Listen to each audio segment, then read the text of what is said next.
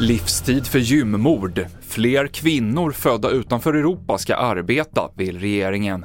Och Sven Volter kan prisas postumt. Det handlar om i TV4-nyheterna.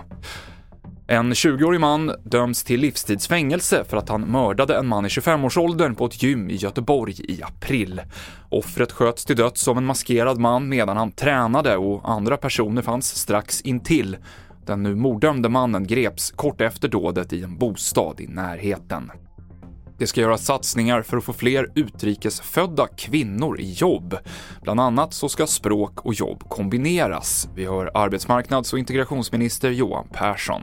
För vi har sett att det här har utanförskapet eh, eh bitit sig fast. Arbetslösheten har bitit sig fast och inte minst långtidsarbetslösheten i den här gruppen eh, har, har ätit sig fast innan pandemin under pandemin men också så här efter pandemin så, så ser vi att det här har blivit ett, ett strukturellt eh, utanförskap i form av väldigt hög arbetslöshet i just den här gruppen och då måste vi göra allt för att se till att de får ökad frihet och ökad egenmakt. Det det är en viktig både jämställdhets och bred frihetsfråga.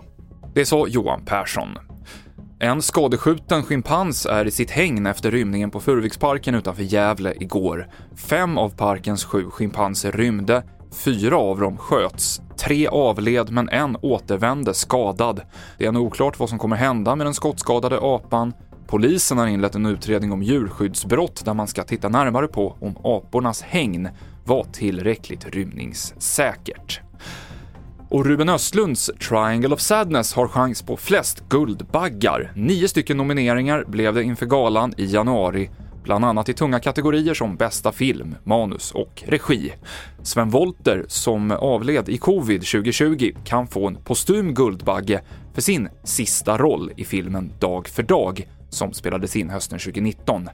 Sven Volter blev Guldbaggebelönad två gånger under tiden som han levde.